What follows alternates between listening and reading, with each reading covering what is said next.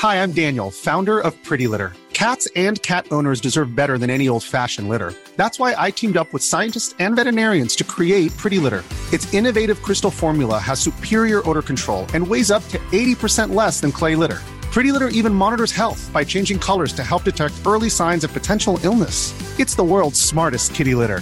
Go to prettylitter.com and use code ACAST for 20% off your first order and a free cat toy. Terms and conditions apply. See site for details. Hiring for your small business? If you're not looking for professionals on LinkedIn, you're looking in the wrong place. That's like looking for your car keys in a fish tank. LinkedIn helps you hire professionals you can't find anywhere else, even those who aren't actively searching for a new job but might be open to the perfect role. In a given month, over 70% of LinkedIn users don't even visit other leading job sites. So start looking in the right place. With LinkedIn, you can hire professionals like a professional. Post your free job on linkedin.com slash achieve today.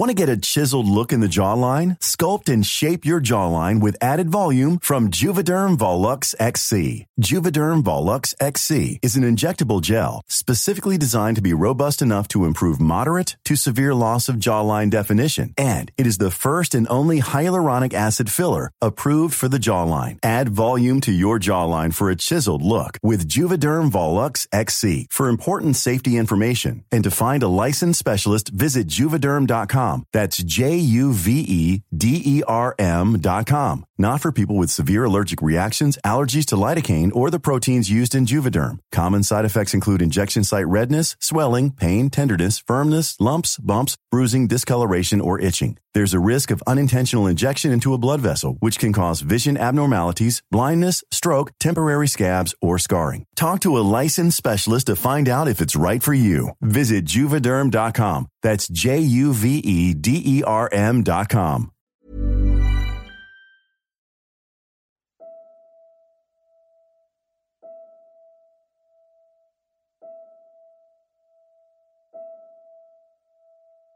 سلام به رادیو مثلث خوش اومدین. من پریسا هستم و این 24 مین مثلث این پادکسته توی این پادکست به طور کلی من با کسایی صحبت می‌کنم که آزار جنسی رو به هر نحوی توی زندگیشون تجربه کردن و حالا آمادگی اینو دارند که راجع به این تجربه با ما صحبت کنن. ما هم طبق قرار همیشگیمون نباید یادمون بره که قرار نیست قضاوت بکنیم یا آخر داستانا منتظر باشیم که نتیجه خاصی از توی این داستان بیاد بیرون. ما فقط قرار بشنویم تا با تجربه های متفاوت آدم ها بیشتر آشنا بشیم و شاید همین کمکی کنه به اینکه درک بهتری از موضوع تجاوز و آزار جنسی داشته باشیم.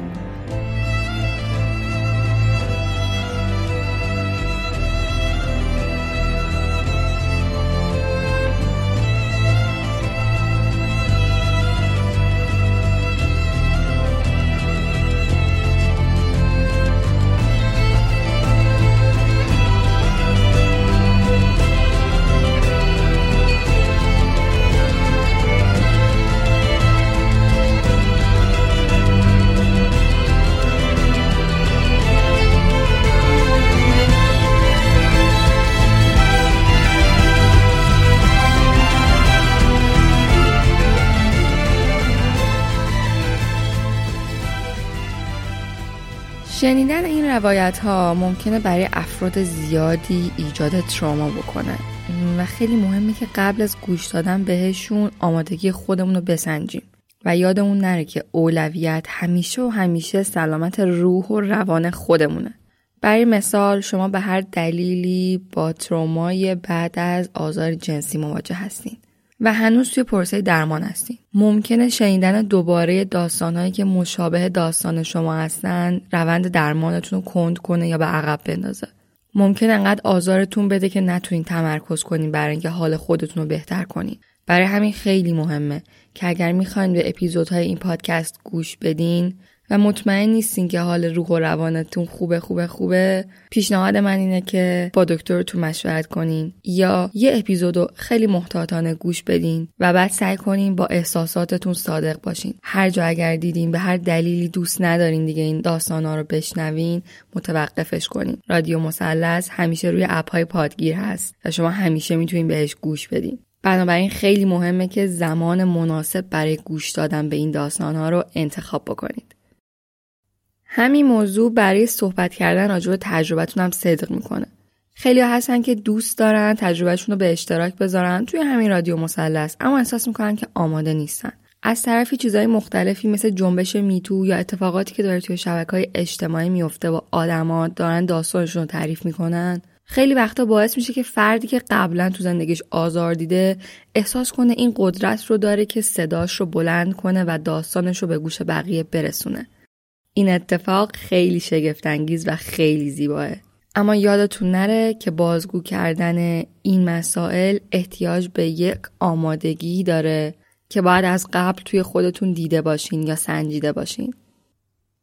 اگه راستش رو بخواین احساس می‌کنم که آدم هیچ وقت آماده نخواهد بود برای اینکه در مورد این جور چیزا صحبت بکنه. همیشه مثل یه چیزی میمونه که تا لحظه آخری هم که می‌خوای راجعش صحبت کنی استرس داری، تپش قلب داری، گیجی و شک داری که آیا بگی یا نگی. تجربه من از رادیو مثلث اینو میگه که کسایی که باشون مصاحبه کردم بلا استثنا اولش استرس داشتن، دلهوره داشتن، شک داشتن ولی بعد از صحبت کردن احساس رهایی و آرومی رو تجربه کردن.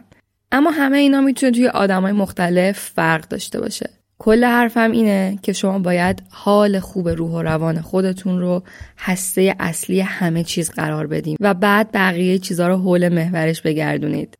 این بقیه چیزا می‌تونه گوش دادن به روایت ها باشه یا می‌تونه صحبت کردن در موردشون باشه یا حتی می‌تونه دیدن فیلم و خوندن کتاب در موردشون باشه. و اما مثلث 24 روایت متفاوتی از آزار جنسیه که متاسفانه خیلی خیلی کم در موردش صحبت میشه. اصلا یه جورایی فراموش شده انقدر که بهش پرداخته نمیشه. چیزی که دارم در موردش صحبت می‌کنم تجاوز در رابطه زناشوییه. یعنی چی؟ یعنی دو نفر آدم که با هم ازدواج کردن توی خونه خودشون توی تخت خودشون در حالی که همه چیز به نظر خیلی نرمال و عادی میاد موقعی که می‌خوان رابطه جنسی برقرار بکنن یکی از طرفین مایل نباشه به برقراری این رابطه و طرف دیگه به هر حال این کار رو انجام بده. چون لحظه با اینکه این دو نفر زن و شوهرن و ازدواج کردن اما یک تجاوز اتفاق افتاده. تجاوز زناشویی می‌تونه خیلی دنباله دار باشه می‌تونه چند سال طول بکشه و دائما تکرار شه. چون وقتی یه بار تکرار میشه اصولا بازم تکرار میشه بنابراین اون فردی که از طرف همسرش آزار می‌بینه توی رابطه زناشویی عموما این تجربه و این تجاوز رو بارها و بارها و بارها تجربه می‌کنه و صدماتی که از این طریق می‌بینه می‌تونه انقدر گسترده باشه که تمام زندگی زناشویی و تمام زندگی خودش رو در بر بگیره. متاسفانه اکثر اوقات افرادی که دارن آزار می‌بینن توی این مدل تجاوزها اصلا آگاه نیستن به اینکه اتفاقی که داره میفته تجاوزه. عرف اجتماع و جامعه و حتی قانون بهشون میگه که اگر با هم ازدواج کردین پس موظفین که یک کارایی رو در قبال هم انجام بدین.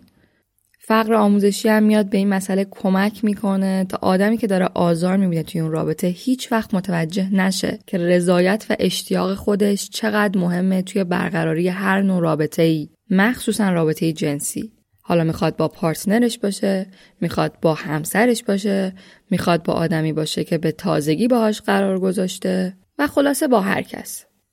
همین که در مورد تجاوز زناشویی خیلی صحبت نمیشه یکی از دلایل دامن زدن به این قضیه است. منظورم از این قضیه همین عدم آگاهیه. همین که خیلی ها نمی‌دونن که اتفاقی که داره برشون میفته توی ازدواج تجاوزه. بنابراین بیایم به سهم خودمون در مورد این مسائل صحبت بکنیم. توی شبکه های اجتماعیمون از اطرافیانمون نظر بخوایم و مثلا این اپیزود رو برای دوستامون بفرستیم. شاید همین کار کوچیک ما باعث بشه خیلی از آدمایی که الان درگیر همچین چیزی هستن و هیچ ایده ای ندارن که چه اتفاقی داره توی زندگیشون میفته سعی کنن که خودشون رو نجات بدن و روزای بهتری رو برای خودشون رقم بزنن متاسفانه تجاوز زناشویی از طرف قانون، جامعه و عرف به عنوان جرم شناخته نمیشه. با اینکه توی خیلی از جاهای دنیا و جوامع دیگه این عمل نه تنها غیر قانونیه بلکه با فردی که این کار می‌کنه به عنوان مجرم برخورد میشه. کشورهای معدودی هستن که تجاوز زناشویی توشون جرم حساب نمیشه. مثلا ایران، افغانستان، الجزایر، بحرین، چین، مصر، هند، لبنان، کویت، اردن، پاکستان، عربستان سعودی، ویتنام، مغولستان، مالزی، پاکستان، عمان، سنگاپور و این دست کشورها که قطعا دلیل زیادی مثل سنت و مذهب توی این مدل قانونگذاری تاثیرگذار بوده. تجاوز زناشویی از نوع خودش می‌تونه دردناکترین و زجرآورترین تجربه زیسته یه انسان باشه و در حالتی که جامعه و خانواده حتی قانون هم حمایتی از فرد آزار دیده نمی‌کنه تجاوز زناشویی می‌تونه به خشونت خانگی ختم بشه یا خیلی اتفاقای بدتری دیگه. و از اونجایی که فرد ازدواج کرده و به احتمال زیاد این ازدواج با رضایت انجام شده کسی دیگه بهش نمی‌پردازه. بنابراین می‌تونه قابل تصور باشه که شرایط زندگی تا چه حد ممکنه برای اون فرد آسیب دیده سخت باشه. مثلث 24 داستان راوی 34 ساله که بعد از 5 سال زندگی و تجربه تجاوز زناشویی تونسته از همسر سابقش جدا بشه و حالا بعد از حدود 10 سال تصمیم گرفته که راجع به تجربهش با ما صحبت بکنه. و قراره از چیزی برامون بگه که شاید کمتر شنیده باشیم. ازش خیلی خیلی ممنونم که باعث شد ما راجع به موضوع به این مهمی توی رادیو مثلث صحبت کنیم.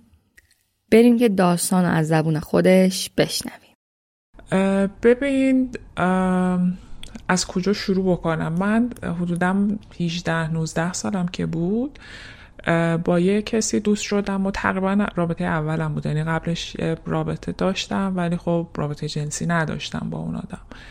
و با یکی دوست شدم و می‌رفتیم یه مدت و میومدیم و خب قضیه مال حدوداً مثلا 13 14 سال پیشه. یعنی اون موقع خب فضای جامعه هم خیلی بسته بود و منم تو اون در فضایی که زندگی می‌کردم روابطم خیلی محدود بود. گفتم که رابطه دوم هم بود که با کسی آشنا می شدم و خب طبیعتا اون در واقع رابطه همینطوری که پیش می‌رفت این درخواست رو مثلا من می‌گرفتم که ما با هم رابطه جنسی داشته باشیم.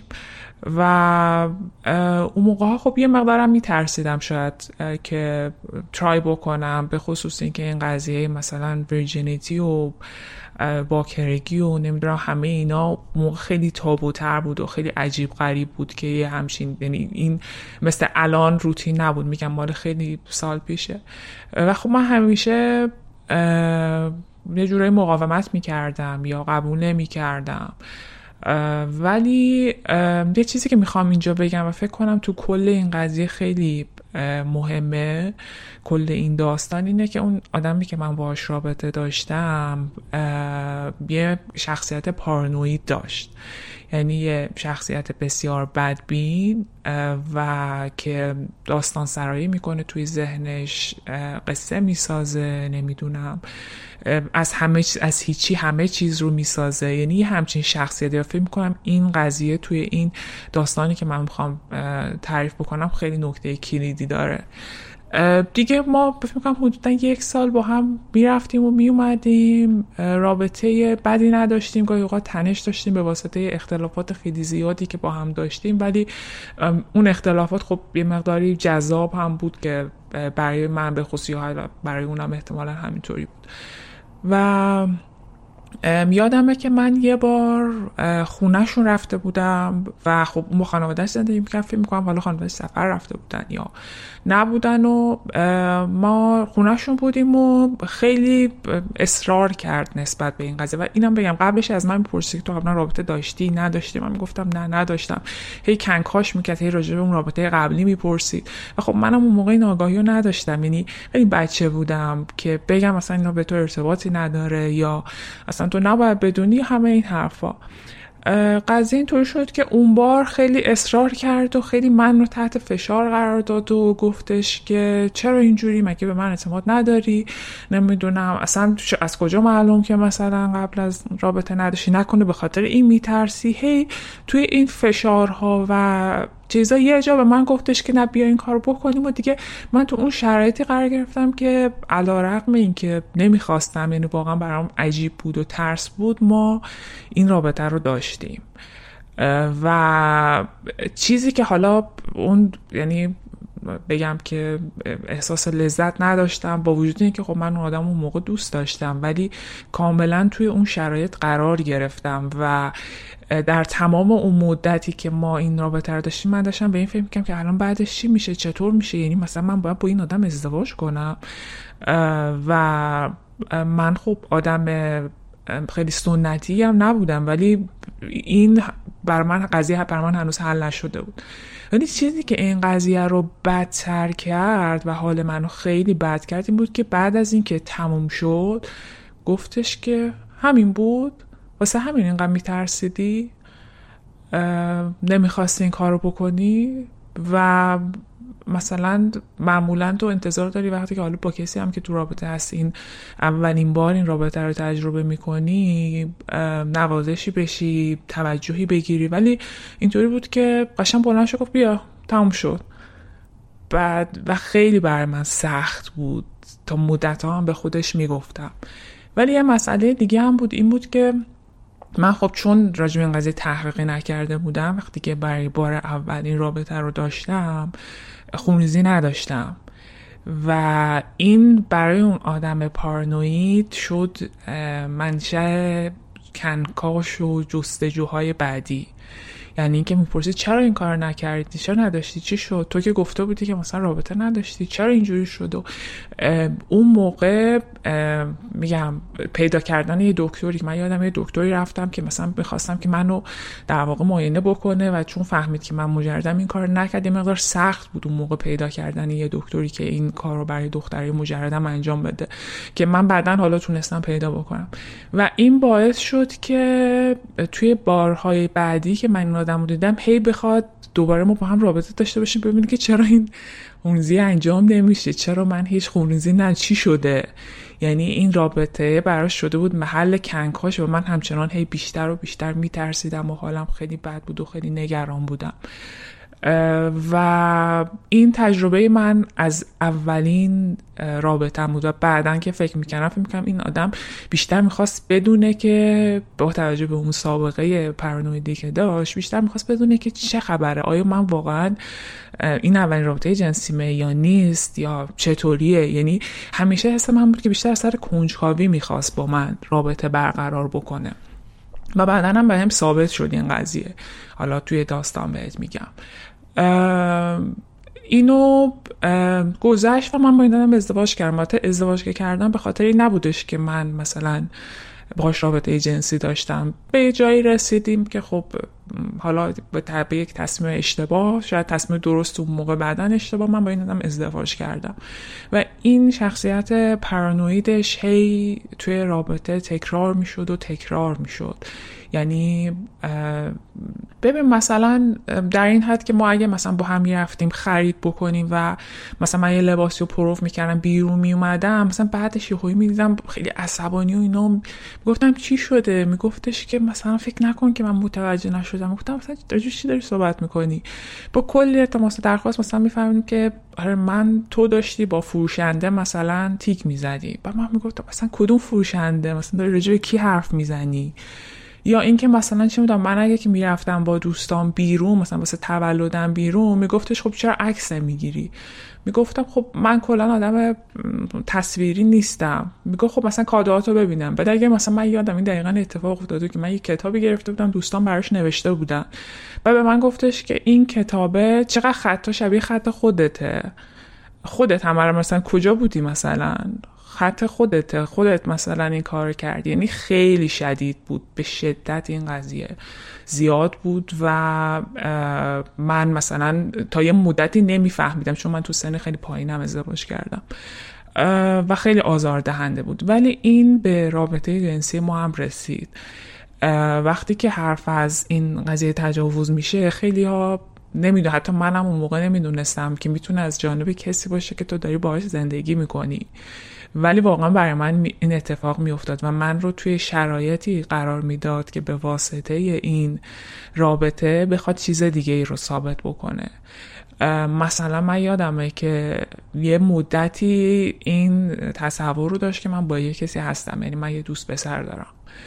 و اینو به بهانه‌های مختلف هم علنی مطرح می‌کرد. هم این که می‌خواست که مثلا ثابت کنه. مثلا میگفتش که به نظر من تو از اون آدمایی هستی که برای که تو زندگی خوشحال باشی باید دوست پسرم داشته باشی. من هیچ مشکلی ندارم. مثلا با هر کسی که می‌خوای باش فقط به من بگو.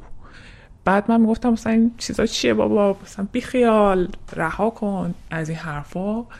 و یادمه که به طور مشخص یعنی این یه بار یادم می‌دونم بیشتر از این بود که یه باری من از سر کار که اومدم هم تا اومدم یعنی می‌خواستم بیام خونه به اصرار می‌خواست که ما با هم رابطه داشته باشیم. و هی می‌گفتم با من خستم از راه اومدم. می‌گفت نه باش چیز نکن فلان کن. با یه حالت اینجوری شد که چرا اینجوری می‌کنی و اینا. با یه حالت تنشی چیز شد. من اصلا منتظر تو بودم فران اینا که من گفتم که خب باشه آدم مثلا اون لحظه می که مثلا ذهن من درگیر نم گفتم خب حالا بیا با هم مثلا رابطه داشته باشیم. بعد که رابطه داشتیم و تموم شد به من گفتش که ولی تو صبح که داشتی می‌رفتی بیرون این لباسای زیر تنت نبودا. بعد من اینطور بودم که نه همین بود. گفت نه اینا تنت نبود. گفتم مثلا چی؟ نه من مطمئنم یعنی شروع کرد مثلا راجع به این قضیه چیز کردن. و حالا باز خودت می‌دونی و سر منو مثلا کلاه نذار و من می‌فهمم که تو مثلا میری بیرون سر کار نمیری و و این حرفا. و بعد حس من بعدش مثلا می‌دونیم حس کم واقعا از من سو استفاده شد سو استفاده شده. یعنی این رابطه فقط هدفش این بوده که ببینه که مثلا الان من رابطه داشتم. یعنی مثلا هدفش این بوده که بریم من با چه لباسی رفتم چه جوریه بعدم حس بکنه ببینه که من رو من با کس دیگه بودم یا نه. و اشتباهی که حالا من توی اون رابطه می‌کردم بود که من حسم می‌کردم که توضیح بدم در صورتی که خب میگم با آدم های پرانوید تو اصلا نباید توضیح بدی باید خیلی مستقیم روبروشون وایستی و بگی که نه. چی میگی؟ حد و حدود مشخص بکنی. ولی این اتفاق بر من افتاد و من حالم خیلی بد بود اون روز. یعنی اصلا احساس می‌کنم که همش یعنی می‌دونی مثلا می‌کنم یه هدفی داره. مخصوصا که خب اون اتفاق اولی هم که برای من افتاده بود سر چیز خیلی سخت بود تا مدت ها برای من یادآوری می‌شد. که آره این اتفاق یه بار افتاد و, و بعد به بحانه های مختلف هم هی تکرار می شد یعنی این آدم خب ما مشکلات من از بعد خیلی زیاد شد. و حالا اون مشکلات به, تد... به تبعش خب روی رابطه جنسی که تو با اون آدم هم داری تاثیر گذاره و مثلا می‌شد که خب من مثلا تمایلم واقعا از دست داده بودم. یعنی انقدر اینا این شخصیت پارانوید و این چیز روی ذهن من تاثیر گذار بود که حتی من به خودش گفتم. می‌گفتم تو می‌خوای با من رابطه جنسی داشته باشی مثل یه کسی که یه کوهی رو فتح می‌کنه و می‌خواد پرچمه رو بذاره روش. من احساس می‌کنم که تو فقط می‌خوای که با این قضیه من رو به دست بیاری. و هیچ چیز دیگه برات مهم نیست. و خب اونم چیز نمی‌کرد رد نمی‌کرد. حتی یه بار گفت گفتش که آره من هر باری که با تو رابطه جنسی دارم خیالم راحت میشه که دوباره مثلا تو رو به دست آوردم. دوباره تو مثلا یه جور حالت قلبه دوباره به تو غلبه کردم. یا الان بدن تو مال من شده و تصورش در تمام این مدت به شکل یک آدم در واقع مریض چون به شدت هم مریض بود من حتی پیش مشاوره و روانپزشک و اینها که رفته بودم به من گفته بودن که تو از این رابطه بیا بیرون. معمولا نمیگن این رو ولی توی شرایطی در واقع روان روانپزشک نه روانشناس من قرار گرفته بود که با این آدم خودشم دیده بود و گفته بودش که نه به نظر من نظر من قاطع اینه که تو این از این رابطه باید بیای بیرون چون که اینها در به مرور زمان بهتر که نمیشن هیچی بدتر میشن. یعنی مرور در بالا رفتن سن این قضیه رو تشدید می‌کنه. و آره خیلی سخت بود برای من برقراری رابطه جنسی با این آدم با این تصور که من می‌خوام تو رو هر بار به دست بیارم. و خب تا حد ممکن من رد می‌کنم حتی یادمه که یه بار به من گفتش که من از قیافه تو وقتی که من با رابطه جنسی دارم خیلی بدم میاد. تو سر تو اون ور سر تو کج می‌کنی اصلا به من نگاه نمی‌کنی. و اصلا عکس من نشون نمیدی و من هیچی نداشتم بهش بگم. یعنی خودش هم میدونستش که خیلی از اوقات البته بماند که خیلی کم بود. یعنی به واسطه این فاصله ای که بین ما افتاده بود این قضیه خیلی کم بود. به عنوان مثلا یه زوجی که تازه ازدواج کرد تازه که نه مثلا دو سه سال ازدواج کردن میزانش خیلی کم بود. ولی خودش هم اینو فهمیده بود میگفتش که تو به من اصلا نگاه نمی کنی سر تو کج می‌کنی من حس خیلی بدی می‌گیرم. که شاید فکر کنم یک دو بار بهش گفته بودم که مثلا من نمی‌خواستم اون موقع یا حوصله نداشتم یا خسته بودم یه جوری چیزای اینجوری. ولی بحث اینه که شاید حتی برای منی که آدم امروزی بودم و یه سری فکرای در واقع فمینیستی و اینجور داستان داشتم هیچ وقت اون موقع به ذهنم نمیومد که من می‌تونم بهش نبگم حق خودم بدونم که نبگم بهش.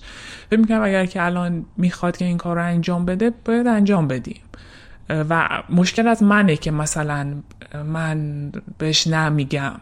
مشکل از منه که دیگه اون تمایل رو بهش ندارم. حتی فکر می‌کنم یه جایی فکرم که دیگه اصلا این حسه تو من از بین رفته. یعنی گفتم مگه میشه؟ یعنی من مثل یه چیزی شده که هیچ جا. یعنی خب به هر حال تو یک آدمی مثلا ممکنه یک چه می‌دونم فیلمی رو ببینی سریالی رو ببینی یه صحنه ببینی که احساس کنی که این حسه در تو برانگیخته شده ولی من هیچ حسی نداشتم. من سرد سرد بودم و به شدت برام رابطه جنسی تلخ بود و اصلا تصور خودم رو حتی با هیچ کس دیگه نمی‌تونستم تصور بکنم. و فکر که من الان یک مشکلی دارم. و حتی یادم یه دوره دنبال میدم که خب برم مثلا من این مشکلم برطرف بکنم. شاید مثلا مشکل از منه که واقعا این اینقدر این رابطه برای من سخت و دردناکه بماند که در تمام این مدت هم من حتی یادم مثلا ما ازدواجم کرده بودیم گاهی گریزی به این می‌زد که حالا مثلا راستش بگو قبل از من با یکی مثلا بودی یا نبودی. و خب من میگم مثلا 18 19 سالگی در آستانه 19 سالگی بودم. یعنی دیگه در واقع هیستوری هم خیلی نمی‌تونستم داشته باشم. که چیزه. ببین حتی همین الانم هم دارم توجیه می‌کنم و می‌بینی پریسا یعنی حتی همین الانم هم میگم ناخداگاه من می‌خواد توجیه بکنه و دلیل بیاره.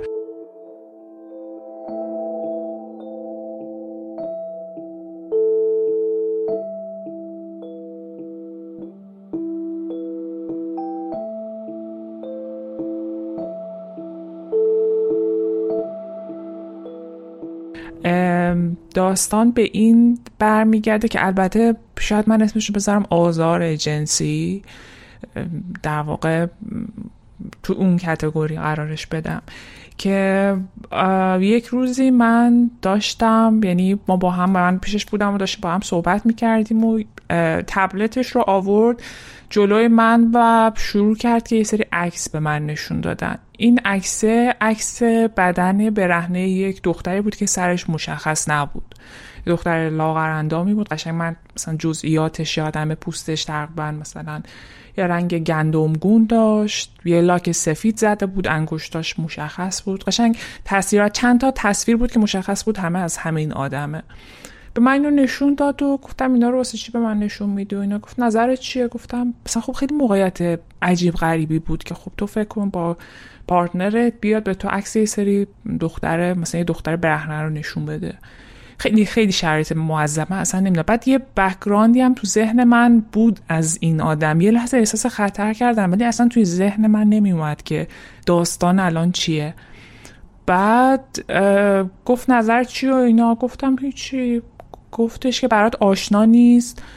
گفتم که نه بعد آشنا باشه مگه؟ نمی‌دونم اینا از مثلا کجا چیز کردی و اینا. جزئیاتش ببین یادم نیستش که همون موقع حس می‌کنم که همون روز به من این قضیه رو گفت ولی یکم زمان برد در لحظه به من نگو چون من اون استراب این که الان این داستان چیه رو یادمه. یعنی یه مدتی طول کشید تا ما بفهمیم داستان چیه این بمب منفجر بشه. که حرفش این بود که اینا عکسای توه. و این بدن خیلی شبیه بدن توه. و چجوری اینا رو پیدا کرده بود؟ مثل اینکه مثلا یه سری از این سایت های پورنوگرافی ایرانی رفته بود توی اینا گشته بود و خب انگار مثلا این آدما اونجا شیر می‌کنم من خودم تو سایت های اینجوری نرفتم. یعنی نمی‌دونم اصلا چه جوری از کجا دقیقا پیدا کرده. ولی مثل اینکه یه سایت پورنوگرافی ایرانی بوده رفته حالا گشته اونجا رو به قصد اینکه خب ببینه که چه خبره. به این عکس عکس اینو پیدا کرده که البته من به من میگم من همینطوری داشتم میگشتم ولی حس من اینه که واقعا انقدر ذهن این آدم مریض و بیمار بوده که می‌رفته مثلا ببینه که چیزی پیدا می‌کنه یا نمی‌کنه.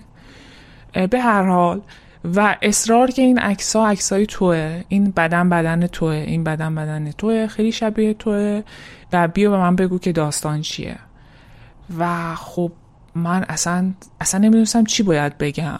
یعنی اصلا جواب نداشتم. یعنی انقدر موقعیت عجیب غریب بود که من یه آدم خیلی معمولی هم یه دختر خیلی عادی هم من یعنی تو خودت هیچ وقت فکر نمی کنی که پارتنر تو بیاد به تو طوری فکر کنی که عکس های تو باید سر از سایت پورنوگرافی در بیاره یعنی انقدر این با من فاصله داشت. حتی هم الانم که دارم فکر می‌کنم میگم آخه اصلا چی شد که اینجوری شد؟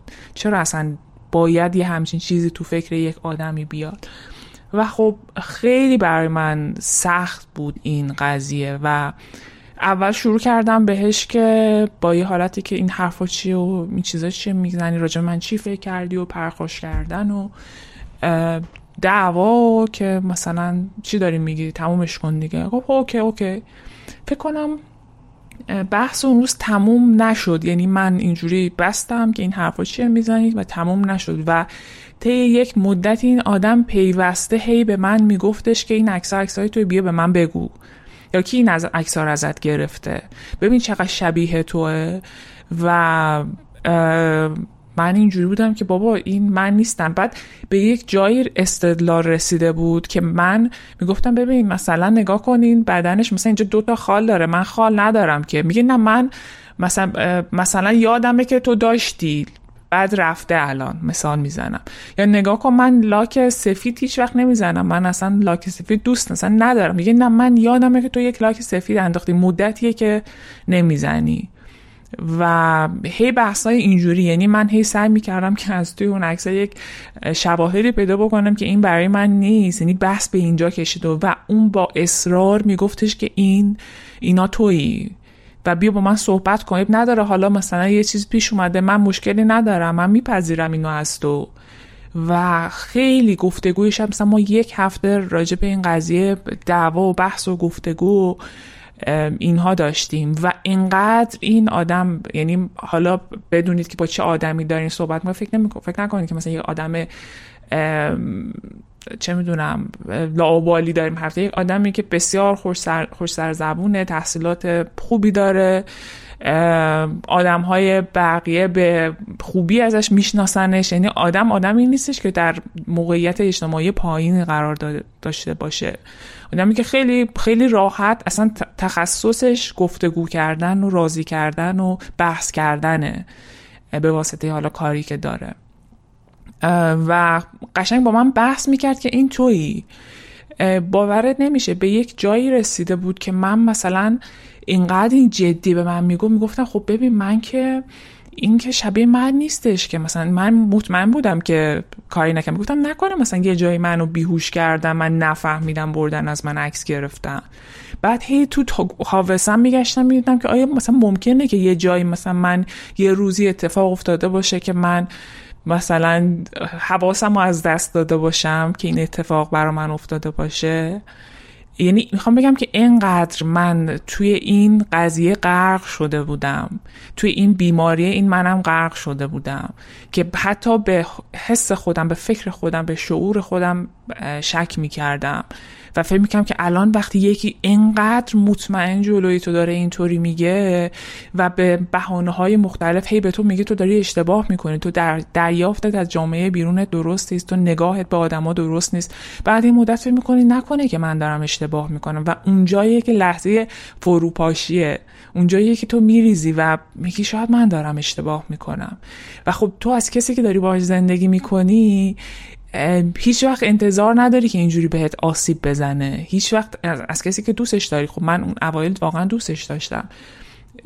هیچ وقت انتظار نداری که اینجوری تو رو تو این مرحله فروپاشی تو رو حل بده به سمت اینکه بریزی و فکر می‌کنی که لابد یه چیزی داره می‌دونه. به خصوص اینکه تهش اینطوری بود که خب من تو رو خیلی دوست دارم. من به خاطر تو همه کار می‌کنم. اصلا اینا برای من مهم نیست. فقط اصلا بیا به من بگو. من می‌خوام بدونم. و یادمه که مثلا هر بار از این بحثا که می‌کردیم به یه جایی می‌رسید که من دیگه می‌گفتم ببین من اصلا نمی‌تونم دیگه. اگر که اینجوری بیا تمومش کنیم. اگر که توی همچین فکر راجع به من می‌کنی مجبور که نیست خودتو تو این رابطه قرار بدی. و این دهوی ورق برمیگشت و می‌گفت من می‌دونم آدم مریضی هستم. من ذهنم بیماره من فلانم من بهمانم. من نمی‌دونم چیکار کنم. اصلا می‌دونی یهوی برمیگشت می‌رفتیم تو اون موقعیت ضعف. موقعیت ضعفی که من به کمک احتیاج دارم من مریضم من فلانم من بهمانم و در واقع نقطه ضعف من می‌شد که من فکر می‌کنم که خب الان با این آدم ضعیف باید چیکار کنم؟ من باید کمکش کنم که حالش خوب شه من باید کنارش باشم. خودش پذیرفت که اشتباه کرده. ولی خب در واقعیت هیچ وقت نمیپذیرفت. انگار که این رو می‌گفت که مثلا این آتیشه بخوابه و بعد باز یه جای دیگه بخواد که روشن بشه. و خب این برخورد و این می‌دونی این تفکر تا مدت ها توی من بود. خیلی از اوقات حتی وقتی که مثلا توی رابطه هستم یا رابطه با آدم های مختلف حتی توی همین رابطه الان فکر می‌کنم که آیا برداشت من درسته؟ هی به خودم شک می‌کنم. هی به حس خودم شک می‌کنم. هی به رفتار اون آدم شک می‌کنم. اگر که کسی به من میگه اوکی همه چیز خوبه و میره من میگم نه امکان نداره که همه چیز خوب باشه. اگر کسی به من میگه من به تو اعتماد دارم میگم نه این اعتماد نداره. یه چیز دیگه ای هم که یه مقداری من رو حس خیلی بخصا توی رابطم با جنس مخالف توی همون زمانی که من با این آدم بودم و بعدش خیلی تاثیرگذار بود این بود که یکی از مشکل حرفهایی که ما با هم داشتیم و خیلی بهش رجوع می شد این بود که میگفتش که تو به خاطر اینکه اندام از اندازه اندام جنسی من راضی نیستی ما با هم نمی‌تونیم سکس بکنیم. خب و هی این رو مطرح می‌کرد که آره این اونجوری من اصلا میرم قرص می‌خورم من میرم فلان کار رو می‌کنم. حالا هی از من انکار از اون اصرار. یعنی اصلا نمی‌تونست بفهمه که به دلیل دیگه. هرچند من چند بار براش توضیح داده بودم که ببین من به لحاظ روحی این اتفاقا برای من افتاده توی رابطه ای که ما با هم داشتیم و نمیشه مثلا این مشکلات وجود داره. ولی نمیپذیرفت تا مدت های این قضیه رو می‌گفت. یه کاری که شروع می‌کرد با توجه یعنی همه اینا رو الان من می‌تونم به هم ربط بدم. بعدا که نشستم با روانشناس صحبت کردم روانکاو صحبت کردم می‌فهمم. چون من تا زمانی که توی ازدواج بودم اصلا نمی‌تونستم راجع این موضوعات با هیچ کسی صحبت بکنم. وقتی که اومدم بیرون شروع کردم هی حرف زدن و هی تونستم کمک بگیرم. و یه کاری که می‌کرد و الان من فکر می‌کنم به خاطر اینه که اون خاصیت پارانوید گونشه اینه که شروع می‌کرد اگر که دوستی داشتیم مثلا دوست پسری داشت برادراش حتی راجع به اندام جنسی اینا با من صحبت می‌کرد جلوی من. مثلا چیزی که خیلی منو هی راجعش صحبت می‌کرد منو خیلی معذب می‌کرد تو شرایط در که توش قرار داشتم بود که راجع برادرش صحبت می‌کرد برادرش نبودا. که مثلا فلانی خیلی اندام جنسیش بزرگه خیلی چیزه خیلی این شکلیه اون شکلیه. بعد می‌گفتم ببین من اصلا حالا نمی‌خوام اینا رو بدونم گفت نه حالا بذار بدونم. بعد شروع می‌کرد راجع به رابطه جنسی برادرش مثلا با یکی دیگه تعریف می‌کرد با دخترهای مختلف تعریف می‌کرد. بعد می‌گفتم ببین حالا ول کن نمی‌خوام نه من می‌خوام بدونی که تو چه جوریه مثلا این قضیه. شاید اصلا تو هم بخوای که اصلا از این رابطه در بیای بخوای بری روابط جنسی اینطوری داشته باشی. یا وقتی که مثلا راجع به اندازه صحبت می‌کرد احساس می‌کردم که هی داره منو نگاه می‌کنه نه اکس من چیه؟ خب تو هیچ وقت نمی‌خوای بدونی که مثلا رابطه جنسی برادر شوهر چیه؟ یا چه شکلیه؟ یا چی کار می‌کنه؟ یا دوست دخترش بهش چی میگه؟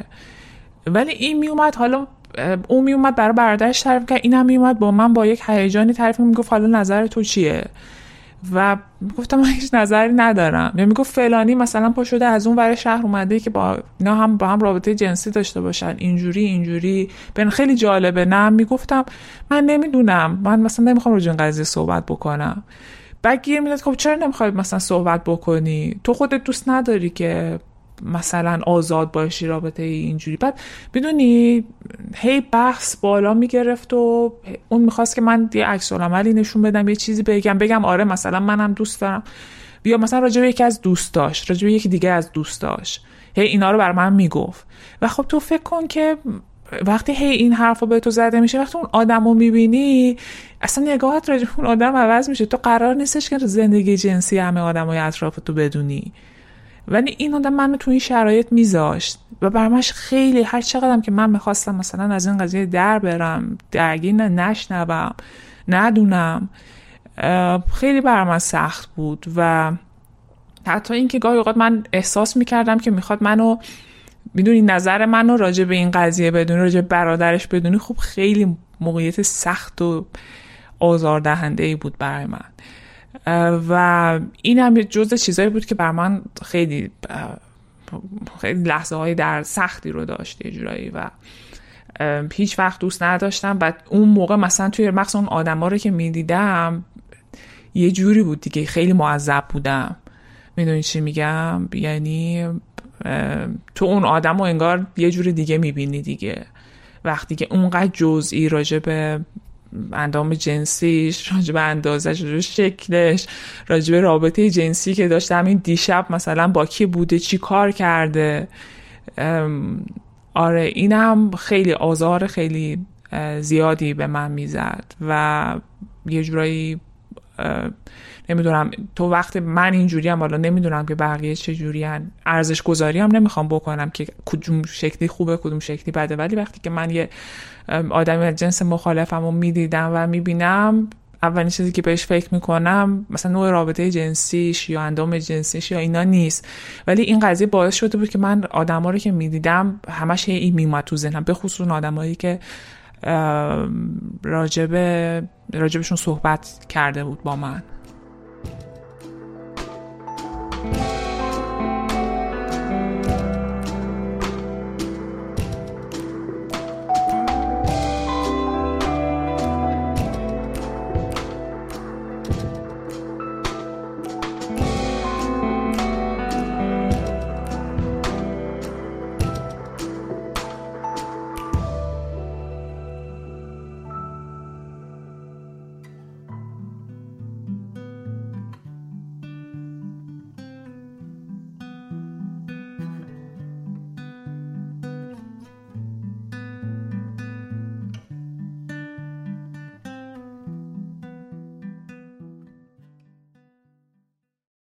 جدایی ما هم سر یک همچین اتفاقی رخ داد.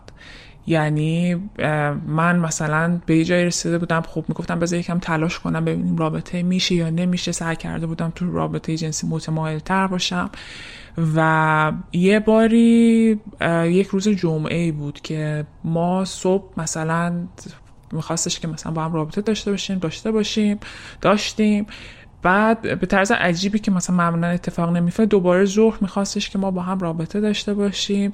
من یکم گفتم نه و فلان و اینا. گفتش که بماند اینم بگم که در تو روزای آخر به شدت افسرده شده بود به خودش آسیب زده بود نمی‌دونم. خیلی وضعیت خیلی بغرنجی داشت این آدم. و یه بحث شکل گرفت و یه کاری هم که می‌کردیم بود که از اون قضیه اون افسردگیش خیلی به عنوان یک سلاحی برای من استفاده می‌کرد که من همش می‌کنم نکنه من یه کاری بکنم که به این آدم آسیب بزنم.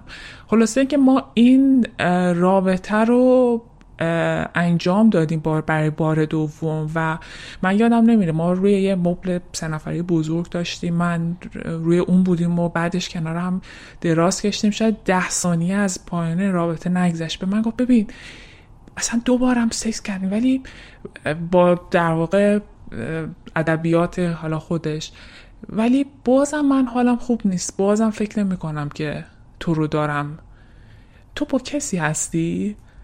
و اصلا یعنی تو نمی‌تونی تصور بکنی که چه حسی من اون موقع داشتم. این بود که من دو بازم مثلا آره اومدی فلان کارم کردی ولی بازم من راضی نیستم. بازم من در واقع اون چیزی که می‌خواستم رو نگرفتم یعنی من همش حس من چند بارم به خودش گفتم. الانم متحس میگم مثل یه کوهنوردی که یه چیزی رو مثلا مثل حریف کشتیگیری که طرفو به خاک میماله ضربه فنیش می‌کنه بعد بالا سرش وای میسته. همیشه حس من توی رابطه جنسی این بود. فکر می‌کردم که این آدم فقط دنبال این رابطه نیست دنبال حس من نیست دنبال نزده دنبال اینه که بگه من اوکی اگه یکی دیگه با این بود منم بودم. می‌دونی؟ و اینو گفته بودا یعنی این رو به من چندین بار گفته بود که نداره حالا مثلا منم هستم.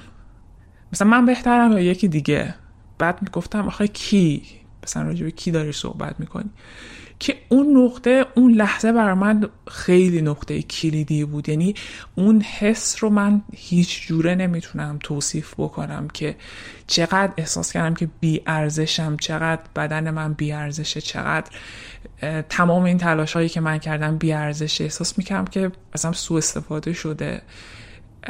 و نه یک بار دو بار. و من این کار رو کردم که حال اون آدم بهتر بشه. و این آدم اینجوری بود که نه حتی اینم برای من دیگه ارزشی نداره. یعنی حال من خوب نشد. برو مثلا یه کار دیگه بکن.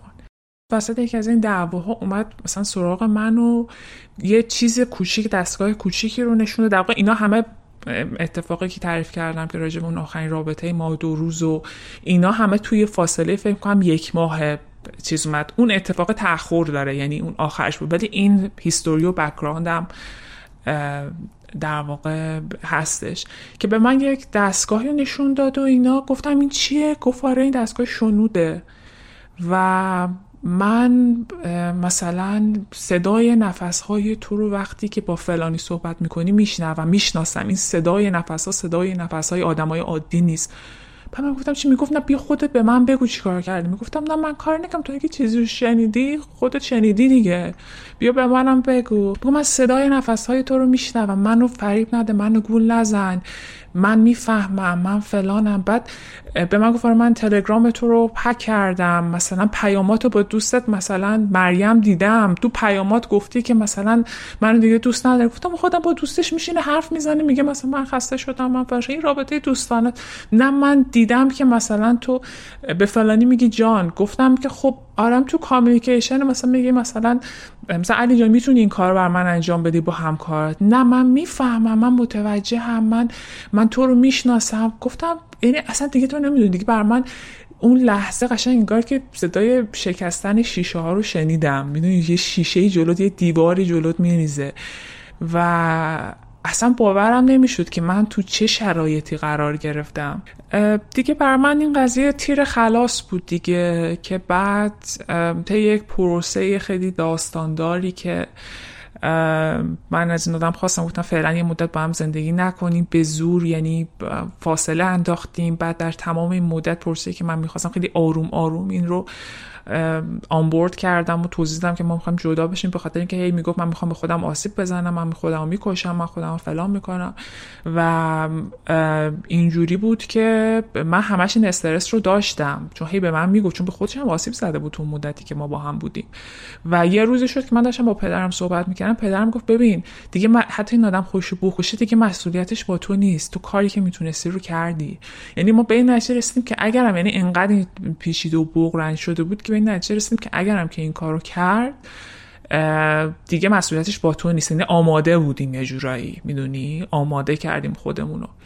که حالا بماند که مثلا بعدا که من فکر می‌کنم می‌بینم که همه اینا ابزاری بود برای اینکه در واقع من رو بخواد کنار خودش نگه داره و خیلی اوقات هم می‌تونست توش اقراق وجود داشته باشه. ولی خب من شاید تجربه اون موقع نداشتم. حالا منم گره های روحی روانی خودم رو داشتم. نمی‌تونستم درست بفهمم شرایط رو بررسی بکنم و موقعیت رو بسنجم و بتونم در واقع خودم رو نجات بدم. که البته در نهایت هم نجات دادم. یه توی پرسه چهار پنج ماه ما تونستیم جدا بشیم و من هم تونستم که کاملا ارتباطم رو با این آدم قطع بکنم. اینجوری بهت بگم که این حسی که من همش دارم مورد تعرض قرار می‌گیرم و من در لحظه به لحظه این رو داشتم. یعنی تا مدت ها فکر می‌کنم که اوکی الان یکی داره منو می‌بینه یکی داره منو مانیتور می‌کنه الان یکی میاد نسبت به بدن خودم نسبت به حال خودم نسبت یعنی همه چیز من برام ریخته بود. از بین رفته بود. من یک آدمی بودم که هیچ هویتی نداشت و همیشه مثل انگار یه کسی بالا سر من بود و داشت نگاه می‌کرد منو. اینقدر این قضیه در من شدید بود که من یادم اون سالی که من داشتم جدا می‌شدم زلزله اومد تهران. فکرم سه, سه سال پیش بود. و زلزله من تو خونه بودم تو خونه خودم بودم تنها بودم و یهویی از توی کمد یک صدایی که یکی انگار داره میکوبه. یکی داره شدید تکون میده. خب این آدم رفته بود. مثلا سه ماه قبلش دیگه رفته بود. و نبود. من مثلا کلید خونه رو عوض کرده بودم و منم مثلا از بعد از ظهر تو خونه بودم. ولی این صدا که از تو کمد من من شروع کردم صداش کردن که مثلا توی تو کمد مثلا تو قایم شدی مثلا فلانی فلانی. بعد که دیدم مثلا چیزی شروع کردم مثلا دوست اومده. مثلا دوست اومده که انقدر مثلا من بلند بلند اسم اون آدم و دوست و این رو صدا زد. و همسایه طرف بالیم صدامو شنید و گفت مثلا فلانی زلزله است. نه ترس زلزله است. مثلا تو پنجره چیز کرده بود. یعنی می‌خوام بگم که عوارض این قضیه خیلی زیاد بود با من و شاید مدت ها طول کشید که بتونم هنوزم شاید نتونستم کامل خودم رو ترمیم بکنم.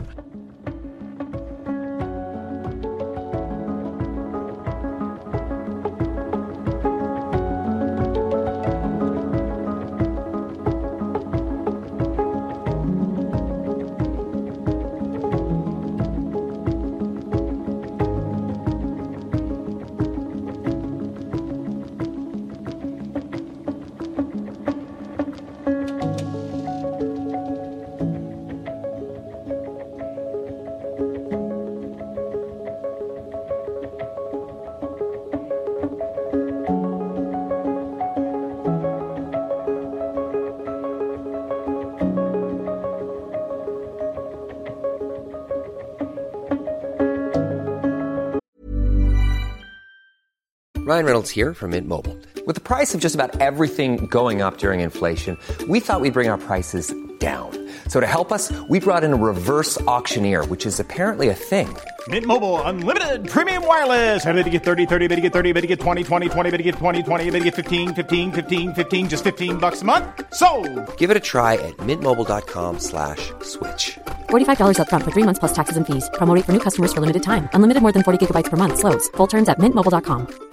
Even on a budget, quality is non-negotiable. That's why Quince is the place to score high-end essentials at 50 to 80% less than similar brands. Get your hands on buttery soft cashmere sweaters from just 60 bucks, Italian leather jackets, and so much more. And the best part about Quince, they exclusively partner with factories committed to safe, ethical, and responsible manufacturing. Elevate your style without the elevated price tag with Quince. Go to quince.com slash upgrade for free shipping and 365-day returns.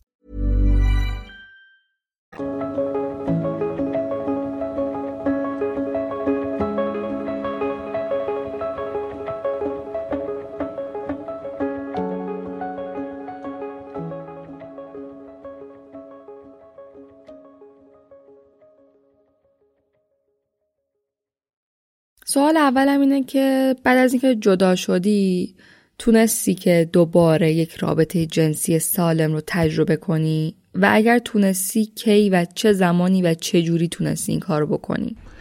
ببین گفتم بهت من وقتی که تو اون رابطه بودم فکر می‌کنم که این قضیه تعطیل شده. یعنی هیچ حسی نداشتم. جالبه که به محض اینکه از این رابطه اومدم بیرون احساس کردم که دارم مثلا نفس می‌کشم. یعنی او من می‌تونم واقعا مثلا برانگیخته میشم. این حسه تو من دوباره به وجود اومده و برای خودم عجیب بود. یعنی می‌گفتم پس من مشکل نداشتم. پس من مثلا می‌تونم من دیگه مثلا آدم عجیب غریبی نیستم. منم این حس توی من وجود داره و می‌تونم رابطه داشته باشم.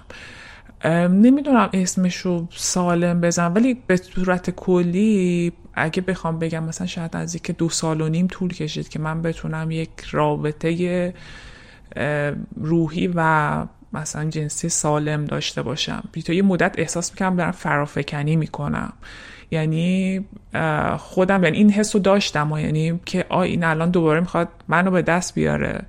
این رابطه راجبه این قضیه است. راجبه اینه که تو یه چیزی رو به یکی دیگه ثابت بکنی می‌دونی؟ و قراره که تهش تو اون آدمی باشی که ضرب فنی میشه تو خاک میشینه یه همچین چیزی. واقعا این احساسمو داشتم ما یعنی کاملا با همین مستاق برای خودم بود که یا همون کوهی هستی که یه کسی یه پرچمی روش می‌ذاره میگه آها من فتحش کردم.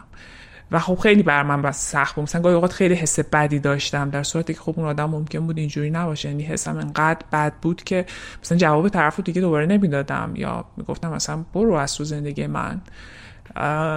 یا اگر که کسی این رو از من می‌خواست خیلی اگریسیو بودم یا نمی‌خواستم بپذیرم. بعد یه دوره افتادم تو این قضیه که می‌خواستم تجربه کنم ببینم چی میشه. یعنی و مینینگلس بود. یعنی نمیگم با آدم های زیاد با یک آدم رو پیدا کردم که فقط مثلا باهاش رابطه داشته باشم و هیچ معنایی توش نباشه. ببینم که مثلا چه جوریه.